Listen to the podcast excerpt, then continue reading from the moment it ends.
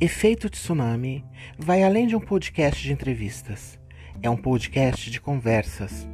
Andréa Alves, no caso eu, sou jornalista e uma conversadora incansável. Ouvir e contar histórias são das coisas mais prazerosas que meu ofício me proporciona. Nessa primeira temporada, fiz uma seleção de nomes de personalidades que de alguma maneira fizeram e fazem parte da minha vida e pela qual nutro extremo respeito e admiração.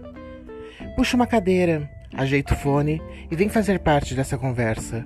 Efeito tsunami está no ar.